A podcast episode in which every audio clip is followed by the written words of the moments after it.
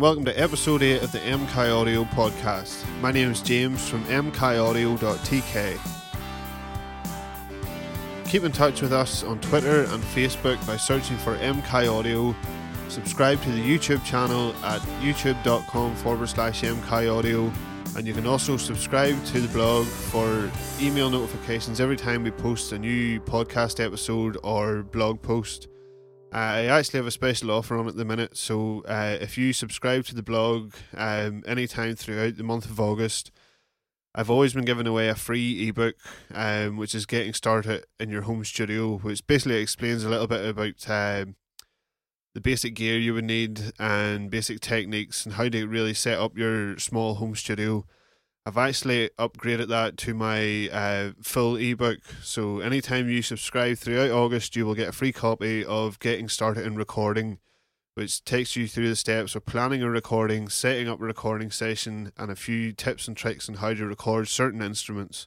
So it's worth £5, but I say I'm giving it away for free throughout August, so if you haven't subscribed for email notifications on the blog, definitely head over to mkiaudio.tk and stick your name in the box on the right hand side so you get that free ebook. The podcast's available on iTunes. I say it every week, you can head over there whenever you're downloading the podcast. If you like what you hear here, send me a review on iTunes, trying to help a few more people discover the podcast. You can also let me know any topics you want covered on the podcast over the next few weeks. I'm happy to take your suggestions and I'll run with them. Always looking for new podcast ideas or to try and find out what people are wanting to learn about. Let's say maybe there's something I can teach you. So send in your questions or your ideas for podcasts. You can get in touch with me on the blog or send them to mkiaudio@gmail.com. That's everything out of the way. Like I said, we're going to talk about compression in the main segment this week, so let's jump into it.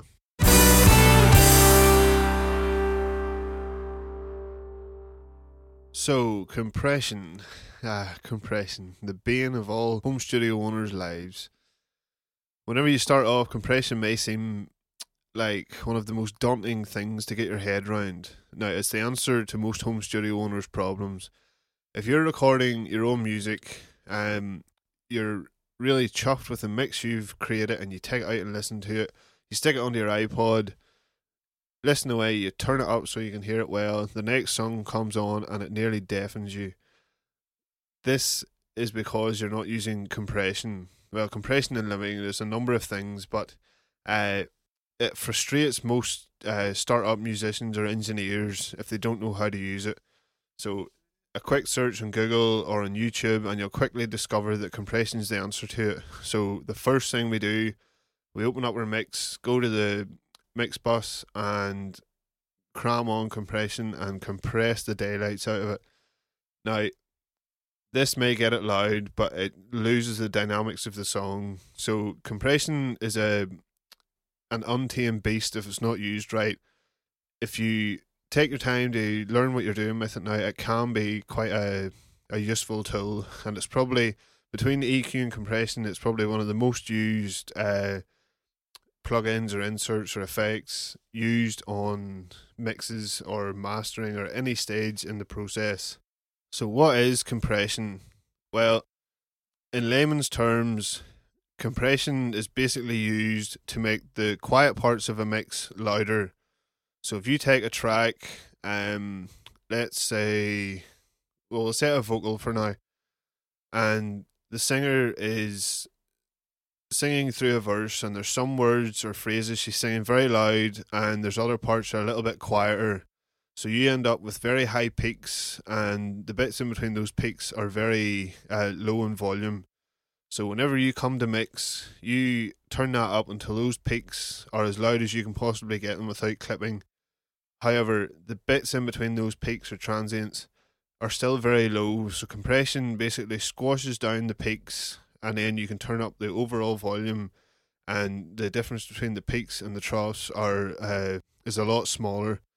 So that's, in layman's terms, what compression is. I don't think I need to go into it too much more but at this point to explain it. So really, if you have a wide dynamic range within a track, and it's stopping you from getting it to the level you want.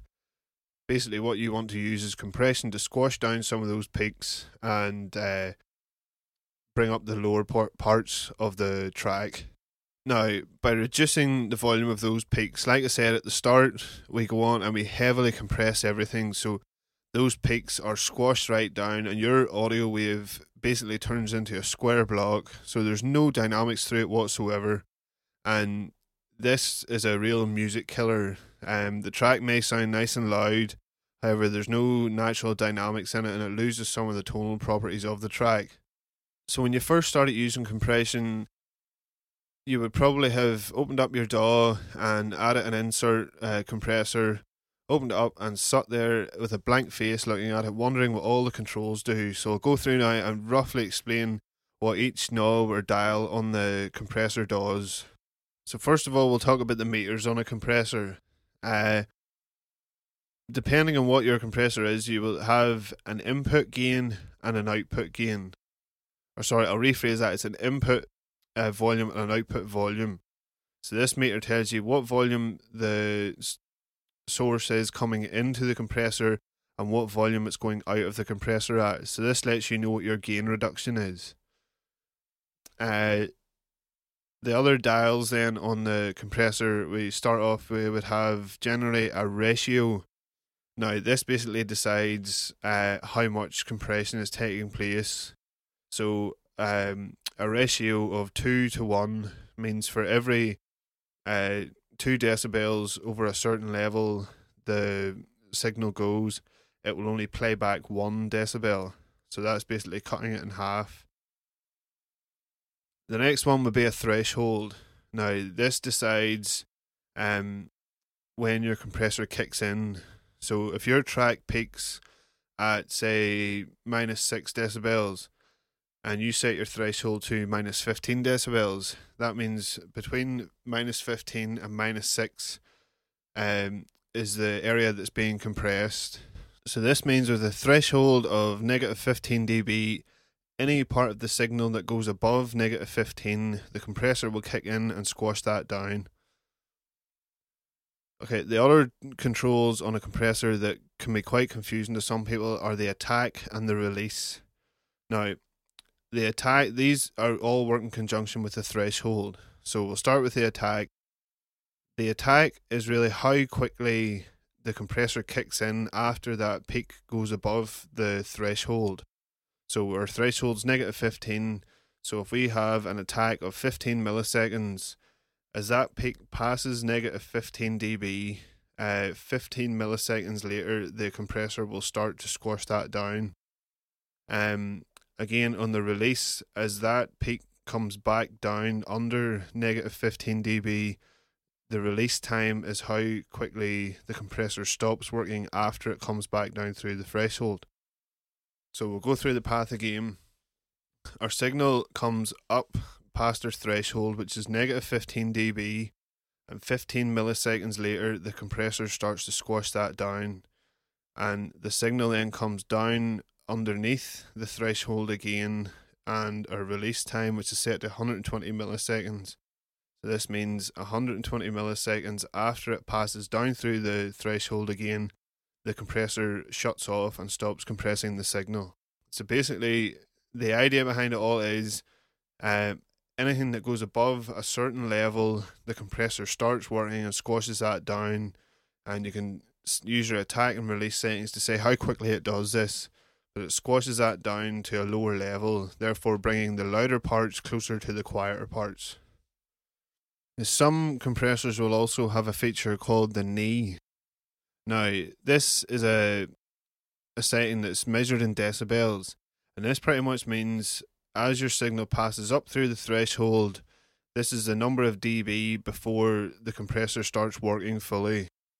So if you have a really low knee, say negative or 0.1 dB, the minute that signal hits the threshold, the compressor will kick in straight away. However, if you have a higher knee, say 6 or 7 dB, it will be more of a gradual curve. The compressor will start to compress slowly and build its way up over that sort of 6 dB range to full compression. So it means it's a smoother sound the compressor produces rather than kicking in straight away, especially if you have a really quick attack time and a quick release time. It can give you a rather harsh sound. So this knee sort of gives you a blend going into the compressor. Now, the final setting on the compressor is the gain, or the make-up gain, this could be known as, or output gain, depending on what DAW you're using or what plug-in. Now, what this does, depending on your ratio and threshold and obviously your input signal, whenever your compressor works, you will get a certain amount of gain reduction. So this is the amount that the compressor is squashing down the peaks. So your make-up gain is designed to add that volume back into the track. So if you have gain reduction of 4 to 5 dB, you would make up that 4 to 5 dB loss with the make-up gain. So you would add 4 to 5 dB of make-up gain. So this means the signal coming into the compressor, then it's being compressed and sent back out again at the exact same level. However, the peaks have been squashed down and the lower parts have therefore been brought back up closer to them. So that is a basic rundown of some of the basic controls on a compressor. There are a few more I'll maybe talk about later on in the podcast whenever we come to talk about different ways to use a compressor. So let's first go and look at a few different scenarios that you would use a compressor in. Obviously, I'm not going to talk about using a compressor just as a basic insert. I'm going to talk about a few more complicated ways to use it, because I think if you can master or working with them as a basic insert can be quite simple to figure out. However, some of the more technical ways to get you some better results might be a bit harder to understand. So I'm going to start with them and talk through them. So the first method of compression we're going to look at is parallel compression. Now, this takes a little bit of routing to set up, but once you do, it's a really good way of preserving the clean track, but also applying effects like compression to get a punchiness to it. Now, parallel processing is something that I think all beginner engineers should really concentrate on to learn, because it makes it a lot easier to mix. Now, you do have to learn how to route your tracks a little and also how to blend the tracks together, but I'm going to go through it a little bit now and explain the process. So for this example, we're going to take a kick drum. So we have our kick drum track with the file loaded into it. There's no inserts or plugins on it at the minute. So the first thing we have to do is to create a bus or an aux track and send a pre-fader copy of that kick drum track to that bus or aux track. So this is basically creating a full volume copy of the kick drum track. Now, the reason we send it pre-fader is so we can control the level of that bus or aux independently from the main kick drum track. So even if the main kick drum track is muted or the fader's pulled down, we can still hear the kick drum coming through that bus or aux.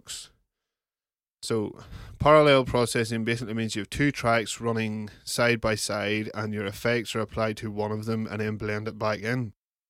So with a compressor, that second duplicate track, you would compress it and then blend that compressed track back in with your original kick drum track. Now, you can add a compressor as an insert in the main track and compress the kick drum. However, if you're looking to get a really punchy kick drum, but you still want to maintain the tone of the drum, the compressor takes a lot of that away. So you'll have a punchy drum, but it'll be quite dead and it won't sound great. So the reason we use parallel processing is that duplicate track can be compressed really heavily and that really punchy kick drum sound can then be blended in along with the natural tone of the kick drum. So you're getting the attack of the drum and then the natural tone of the kick drum coming through from the original track as well. So you can leave it at that there. What I generally would do after that is have both the original track and the aux track outputting into a stereo bus. So I can, once I get my blend right between the original track and the compressed track, I have one fader then that will control the volume of both of them without having to mess with that blend again. So parallel compression is a very popular one to use in a lot of things. You can use it on pretty much anything, but say drums tend to be quite a popular use for it. Okay, the next use for compression is sidechain compression.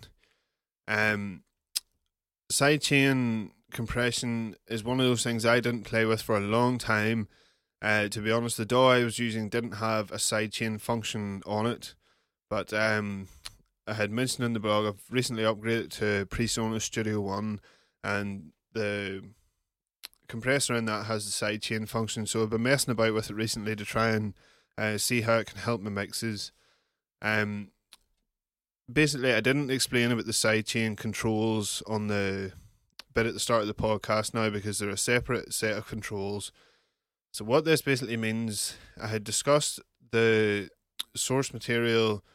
Your compressor pretty much listens to that and decides when the peaks come above the threshold and the compressor kicks on. So sidechain compression means you set the compressor to listen to a different track. So it's dependent on a different track. Depending on what your DAW you're using, this could be known as the key input or just the sidechain input. So for example, it's commonly used with a bass drum and a bass guitar track.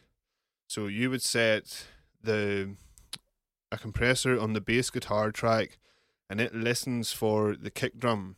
So every time the kick drum hits, the compressor kicks in on the bass guitar track and turns down the bass guitar track momentarily while the kick drum's playing. This can give you, it's used quite a lot in dance music or electric music. It can give you quite a pulsing sound depending how hard you set the compression. In the likes of rock music or indie or pop even, generally you wouldn't set it that high. You don't want it to really sound pulsy. You just want it to lower the volume momentarily whenever the kick drum's coming through, and that allows the kick drum to be big and beefy without taking up power from the speakers. So to set up a sidechain compressor, you would set all your other settings as normal, because they are still going to be working on the bass track. So you set your threshold, your ratio, your attack and release, and your knee. Set them all the way you want. Now, I would use quite a low ratio. You don't want it to compress too much. You merely want it to turn down slightly, or depending on what style of music you're doing, but for me, I mostly mix rock or indie type music, so I only want it to drop down momentarily by a few dB. So set all them settings up as usual.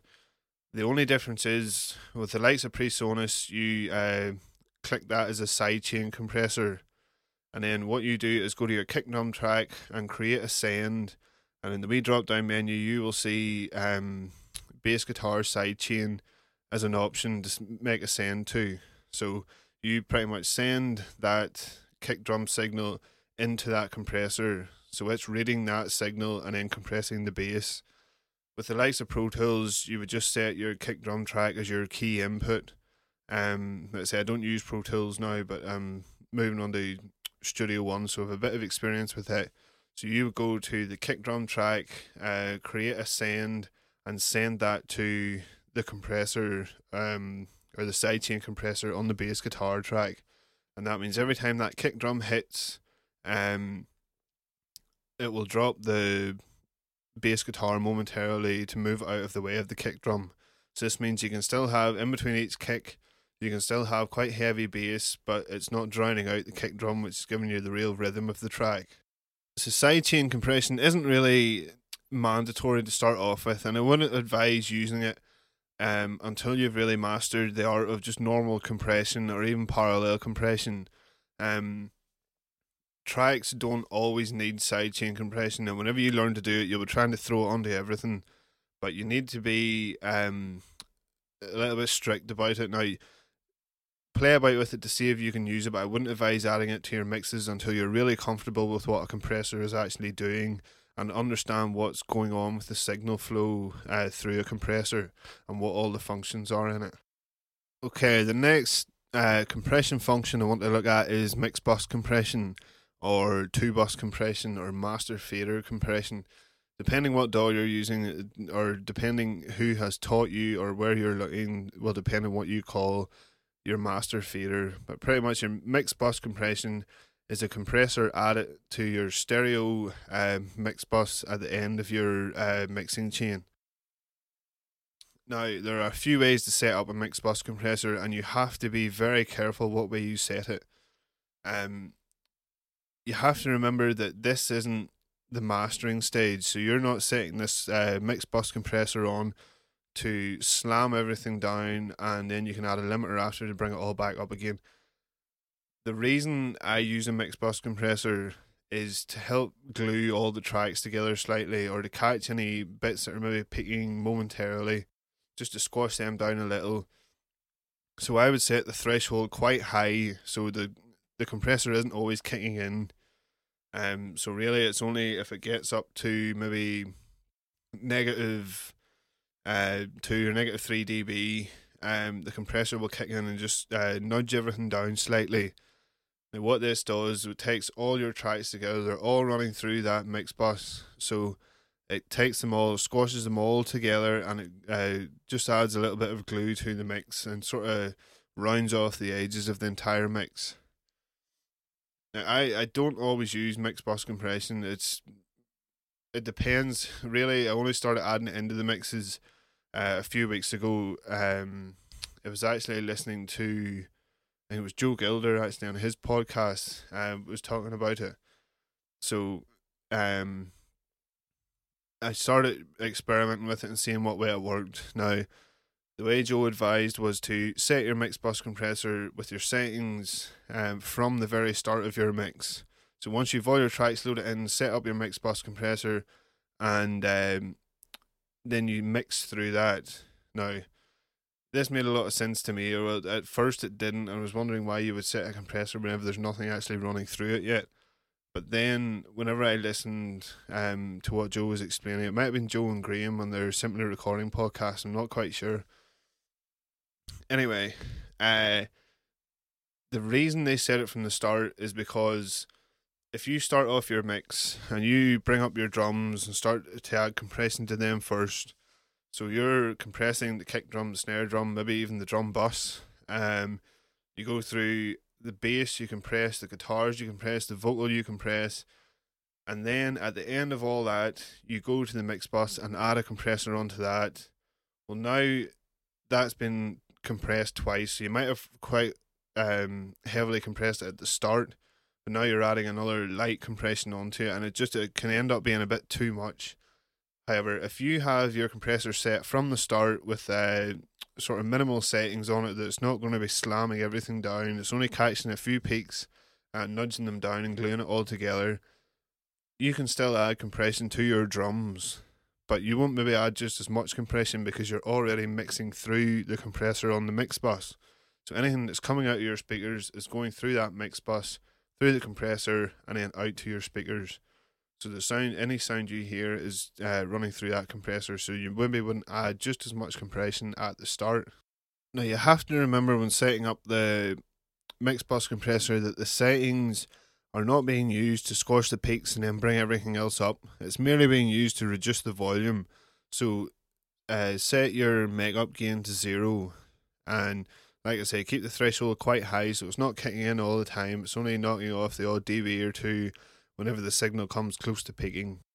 The fourth and final use for a compressor I want to talk about is actually a type of compression or a type of compressor, and that is a multiband compressor. Now, a multiband compressor is basically a standard compressor that is tied to an EQ, and usually it works in bands. So, you either get a 3-band or a 4-band multiband compressor. So those bands are pretty much regions of frequencies. So you get low mids, mids and highs, for example.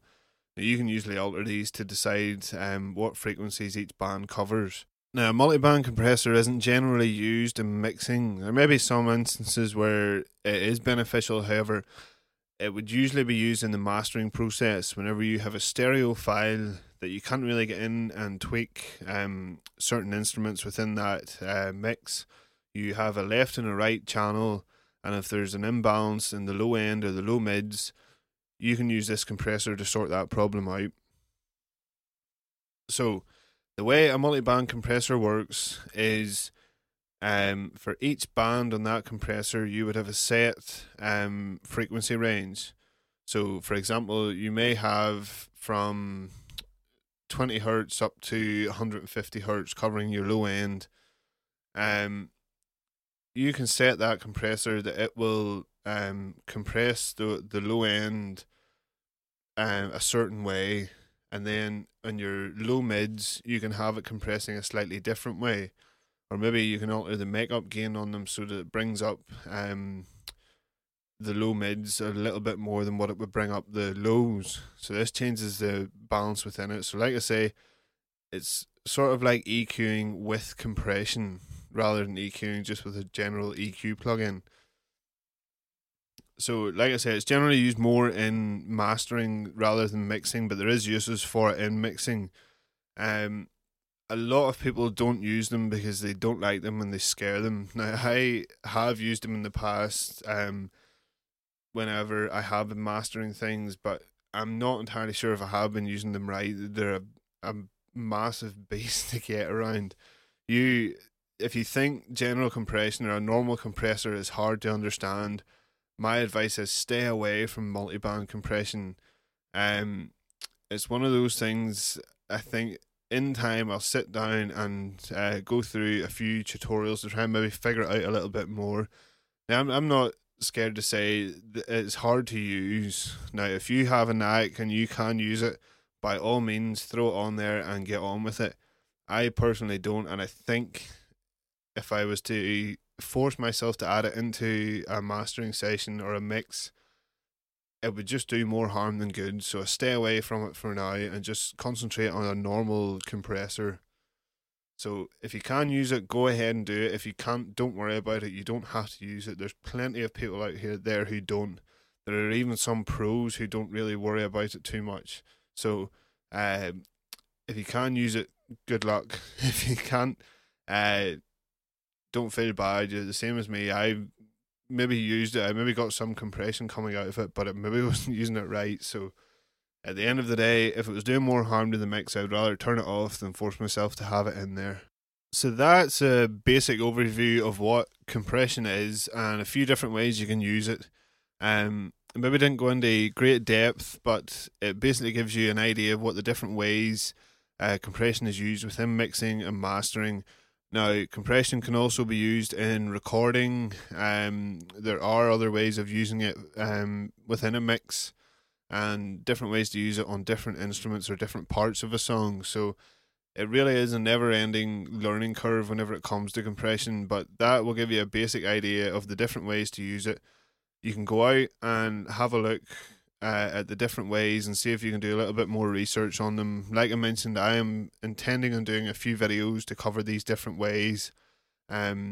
So head over to the YouTube channel and subscribe there, and you'll be notified whenever I post them up. You can also subscribe to the blog to get the free ebook, remember, and they'll also be posted up on there. So if you have any questions about compression, I'll happily answer them for you now. Just send them into the blog, or you can send them to me on Facebook or Twitter. If I get enough of the same questions, I'll do a video or another podcast article and answer those questions specifically. However, if it's a more specific question to you, I will happily help you out. So send any questions in you have, and I'll do my best to help you. So that's the main segment out of the way. It was quite a long one, maybe a lot in there, so you might have to rewind and listen again. But now we're going to jump on to the My Advice section. Okay, as you all know by now, the My Advice section of the show is the part where I like to share a tip to help you with your studio or your mixing or recording. basically all aspects of the process, or choose something different every week. Now, this week's my advice tip is to do with choosing gear. Now, I posted about this earlier on the week. It was my birthday last weekend, and my family decided they wanted to get me something for my studio.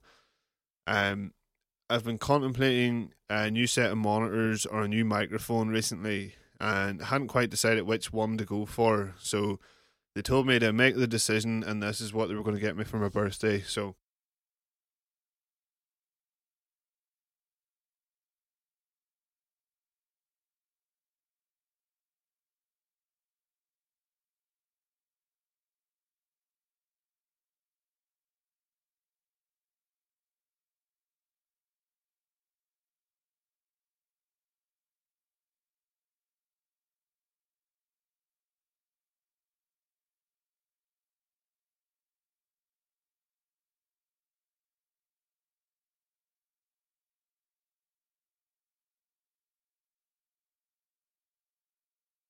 the way I looked at it was this: any improvement to getting the signal into my DAW is going to be more beneficial to me than anything coming out of the DAW. So a microphone is a front-end upgrade, and a set of monitors is a back-end upgrade. So I think the way I put it on the blog was, a crap recording will still sound crap coming through nice speakers. So at the end of the day, I chose to get a new microphone, which is actually being delivered on Monday, I think. So there will be a review on the website about it now, so you can head over there and check it out whenever I post it up. So the tip I'm giving you now is, if you're choosing gear and you have a limited budget and you can only buy so many pieces of gear a year. Now, I only do this as a hobby at the minute. I'm not a pro. I don't have thousands of pounds to spend on gear, so every gear decision is crucial. I can only really afford maybe 2 or 3 pieces of gear a year. So this one, I decided I need to upgrade the front end before I start to worry about anything coming out of the DAW. So the microphone was my choice. At this point, I upgraded the mic. So it's a Samson CL8. I have arriving on Monday, so hopefully it'll improve my recordings a little. It's just another thing for me to work with, really, and add something to the front end to help me get better recordings. So upgrade your front end first. Your input path is more important than your output path. So concentrate on that. Next time you're flicking through the Sweetwater website or the Gear for Music website, wondering what to buy next, upgrade your front end before your back end.